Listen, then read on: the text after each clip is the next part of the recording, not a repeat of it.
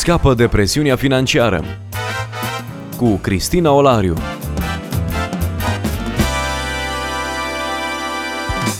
Bine v-am regăsit la o nouă rubrică Scapă de presiunea financiară. Discutăm astăzi despre cerșetorie împreună cu pastorul Titus Păștean de la Biserica Baptistă Vox Domini, reprezentant național Crown Financial Ministries în România. Bun venit! Bine v-am regăsit! Discutăm un subiect sensibil și trebuie să recunoaștem de multe ori stânjenitor pentru mulți dintre noi. Pe de o parte, Biblia ne spune celui ce-ți cere dă-i, nu întoarce spatele aproapelui tău, pe de altă parte suntem conștienți că în spatele cerșetoriei există o adevărată industrie. Cum să dau omului din fața mea fără să încurajez înșelătoria care stă în spatele acestui fenomen? Și mai ales mă refer la situații în care minori sunt ținuți într-un mod abuziv pe stradă, în frig, în ploaie sau într-o căldură toridă, doar pentru a obține bani într-un mod nemuncit, am putea spune. Cum să mă raportez eu, creștinul de astăzi, la acest fenomen? Într-adevăr, fenomenul cerșetoriei este amplu, nu știu cum este în alte țări, dar în România a fost și continuă să fie o realitate, mai vizibilă sau mai puțin vizibilă. Dacă îi să încercăm să răspundem la întrebarea dacă să dăm sau nu cerșetorilor de pe stradă, aș pleca de la un cadru general și care, așa cum spuneai, Biblia ne învață să fim atenți cu cei lipsiți și mulțimea de versete de genul ferice de cel ce îngrijește pe sărac, căci în ziua nenorocirii Domnul îl izbăvește, sau cine asuprește pe sărac bajocorește pe ziditorul său, dar cine are milă de cel lipsit cinstește pe ziditorul său și așa mai departe. Dacă va fi la tine vreun sărac dintre frații tăi în vreuna din cetățile tale în țara pe care ți-o dă Domnul, să nu-ți împietrești inima și să nu-ți închizi mâna înaintea fratelui tău celui lipsit. Și lista ar putea continua vis-a-vis de imperativitatea, de necesitatea de a avea o preocupare și a fi deschiși pentru a ajuta pe cei săraci. Este o învățătură pe care Dumnezeu o statuează și o și argumentează. Pe de o parte pentru a împlini nevoile celor lipsiți, pe de altă parte pentru a păstra vie în memorie ideea, cel puțin pentru evrei, și tu ai fost străin și călător. Când vei vedea în țara ta pe cineva sărac, să nu-ți bajoc de el, ci să-l ajuți, că și tu ai fost rob, și tu ai fost sărac, și de tine s-a îndurat Dumnezeu, adu-ți aminte de unde te-a scos Dumnezeu. În același timp, dacă în prima instanță aș răspunde, sigur, trebuie să ajutăm pe sărac, indiscutabil, trebuie să fim preocupați să facem treaba asta, cred că motivația și modul în care o facem ne poate ajuta să facem distinție între situații. De aceea, cred că vis-a-vis de cum o facem, cred că ar trebui să plecăm de la premiza că atunci când ajutăm pe cineva sărac, îl ajutăm pe Domnul.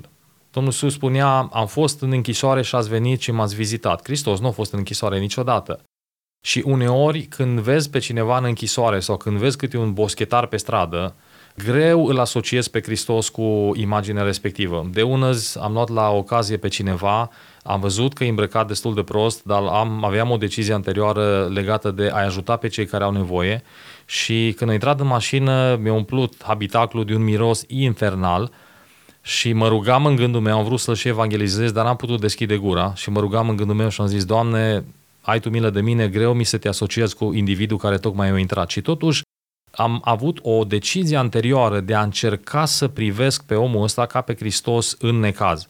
Deci, cum să-i ajut pe alții? De la premiza că nu am de-a face cu cine în fața mea, ci sunt doar o interfață mascată a lui Hristos. S-ar putea să fie șarlatani, dar ar trebui să nu plec de la prezumția de vinovăție, ci de nevinovăție. Un al doilea mod în care ar trebui să răspund celui sărac sau apelului lui de ajutor este cu empatie, nu criticând ceea ce văd în primă instanță, ci încercând să-mi pun problema oare ce-l face pe un om care are demnitate, care s-a născut cu o demnitate lăsată de Dumnezeu, oare prin ce contexte de viață a ajuns ca în situația asta să se manifeste, să se comporte, poate chiar într-un mod neplăcut pentru mine. Deci să mă uit la el ca la cineva care îi într-adevăr într-o nevoie reală și chiar dacă a ajuns să tindă să mă abuzeze, pentru că există și știm cu toții psihologia cerșetorului care se folosește de sărăcia lui mai degrabă într-un mod manipulator, dar chiar dacă ar fi așa, cred că pe mine, ca și creștin, mă ajută să-mi pun întrebarea și să fiu cumva empatic, oare ce s-o fi întâmplat cu omul ăsta de ajuns în halul ăsta?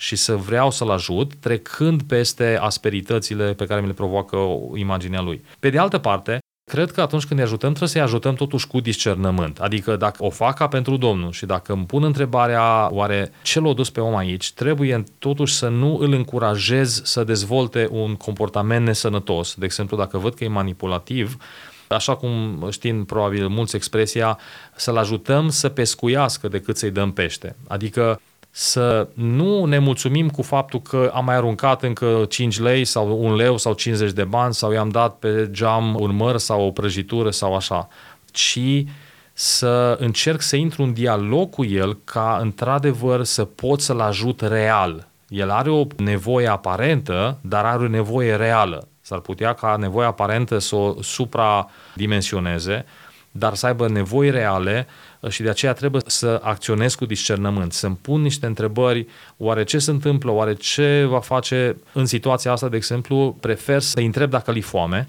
și dacă spun că da, să merg să le cumpăr și să-i întreb ce își doresc, decât să întreb dacă le-i foame și le dau ce am eu. Și spunând asta, mă duc la o altă caracteristică pe care o iau în calcul atunci când îi ajut pe cei săraci.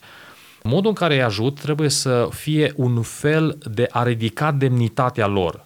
Am auzit o decizie pe care o biserică din state o luat-o și au dat seama că modul în care ajută pe săraci, faptul că adună haine, le fac pachete și le dau așa la nimereală, care se potrivește, care nu, au tras concluzia că nu ridică demnitatea lor, nu îi scoate de acolo, ci doar subliniază diferența de clasă. Și ce au făcut?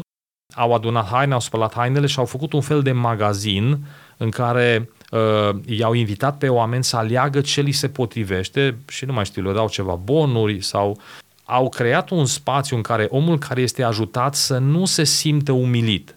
Și toate astea, ca să-l tratez ca pentru Domnul, cu empatie, cu discernământ și cu demnitate, trebuie să-ți faci timp. Deci a da la sărac în alergarea de zi cu zi nu cred că este o soluție. Este un mod egoist, laș și nesănătos în care încercăm pe de o parte să ne liniștim conștiința. Biblia zice să dăm așa că ține și tu leu sau ia și tu cornul. Ce cred că ar trebui să facem ca și purtare de grijă de cei săraci este să ne implicăm în viețile lor. Asta cere timp și cere disconfort. Cum spuneam, am înțeles că e preferabil să-l iau pe om și decât să-i dau un leu pe geam, să trag mașina într-o parcare, să-mi întrerup programul și să-l invit la o alimentară și să-l întreb ce își dorește. Omul va fi surprins. Am văzut, nu odată, pentru că s-a întâmplat lucrul ăsta de mai multe ori, omul nu știa, nu avea curaj să ceară, credea că e o farsă, că îmi bat joc. Am insistat și am avut răbdare până și-o revenit din șoc și omul după aceea m-a binecuvântat în modul în care a știut el, dar în orice caz am vrut să ridic demnitatea lui. Omul să fie, să-i fie împlinită nevoia și totuși să nu se simtă umilit. Ori să se simtă în avantaj ce l-am prostit pe bogatul ăsta și ce l-am fentat, sau să se simtă, m-a ajutat și pe mine, eu nu o să fiu niciodată acolo, eu-s vai și amar. Deci, cred că a privi, a împlini o nevoie ca pentru Domnul cere timp și cere preocupare și creativitate, dar, de principiu, cred că trebuie să îi îngrijim pe cei săraci, pentru că și Dumnezeu ne poartă de grijă și pentru că ei sunt pe lângă noi și trebuie să o facem, însă cu înțelepciune, cu discernământ și cu timp. Ce să facă omul care nu dispune de timp și este oprit în intersecție de o mamă cu copii? De timp dispunem cu toții. Problema este de administrare. Timpul e de douăzeci și patru de ore la toată lumea. E o chestie de decizie și de prioritate. Ar trebui să ne alocăm în timp, timp pentru întreruperi în intersecții? Da, cred că un ritm de viață sănătos ar trebui să presupună spații pe care să putem să le, le dăm voie Duhului Sfânt să intervină în ele. Adică trebuie să fim organizați, mă duc înspre locul de muncă, trebuie să fiu la, fix la oră la care mi-am dat întâlnire, în același timp trebuie să dezvolt o capacitate de a administra dinamic timpul meu și a nu mă ascunde în spatele programului, a-mi justifica cu responsabilitățile și cu graba lipsa mea de sensibilitate. Pentru că Domnul Iisus spunea, ați fost la închisoare, ați fost la spital, nu mi-ați aruncat cu praștia pe geam la spital, ci ați venit la spital. Să intri la spital durează. Să treci de portar, să urci scările, să întrebi unde se află, cere timp. Da, deci cred că este o administrare dinamică care trebuie învățată. S-ar putea să nu ne fie la îndemână și să ne fie obișnuiți să ne scuzăm cu toate obligațiile vieții această neangajare emoțională și spirituală în slujirea reală a celor în nevoie. Cum să-l abordăm pe cel pe care simțim că vrea să ne înșele, că ne vrea doar banul? în mod cert nu i-aș da, dacă pe cineva aș vedea că vrea să mă dribleze, nu i-aș da bani, ci aș intra în dialog și l-aș invita, dar nu aș face-o ca să-i dau lecții. S-au întâmplat situații în care am vrut să-i dau peste nas, pentru că am văzut că e un șarlatan, că vrea să fie șmecher, dar am învățat și aici și mă strădui să-mi inhib prima reacție de a-l pune la punct și să intru în dialog. Dialog decent și cu demnitate. Deci nu să-l pun la punct, ci să încerc să explorez unde e și să merg cu el cât, cât e posibil. Să încep cu întrebări, ții foame, ai nevoie de ceva, poți să te ajut și altfel, ai fi dispus să muncești dacă găsim ceva de lucru. Deci diverse întrebări, aș crea spațiu, dar din nou, necesită timp și răbdare. S-ar putea jocul să se întindă și să... Deci prima reacție, dacă aș percepe că acolo e ceva putred, nu i-aș da imediat bani. Și în general nu dau bani din prima, ci mai degrabă întreb despre nevoia de hrană și după aceea durează. Cum procedăm cu copiii care în mare parte sunt trimiși de adulți după bani? La fel, chiar dacă ei așteaptă bani, îi invit să mergem să le cumpăr de mâncare și stau de vorbă cu ei. De unde ești, câți frați sunteți, unde e mama, ai fost la școală, ce-ți place să faci, ai, îți place să te joci, care e jocul preferat. Intru într-un dialog în care îl cinstesc ca persoană, chiar dacă e un copil și chiar dacă e îmbrăcat nasol. Dar da. Nu le dau banii știind că riscul să-i folosească, ori să-i dea la părinți și poate că asta e nevoia reală, că dacă nu adună banii care trebuie, primesc pedeapsă sau bătaie.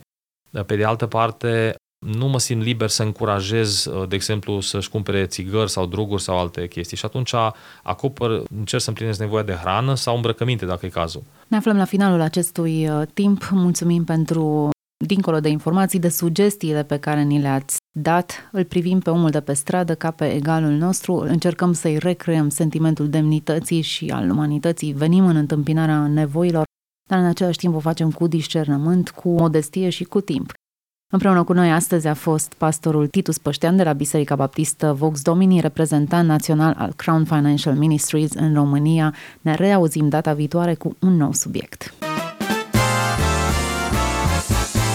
Scapă de presiunea financiară cu Cristina Olariu.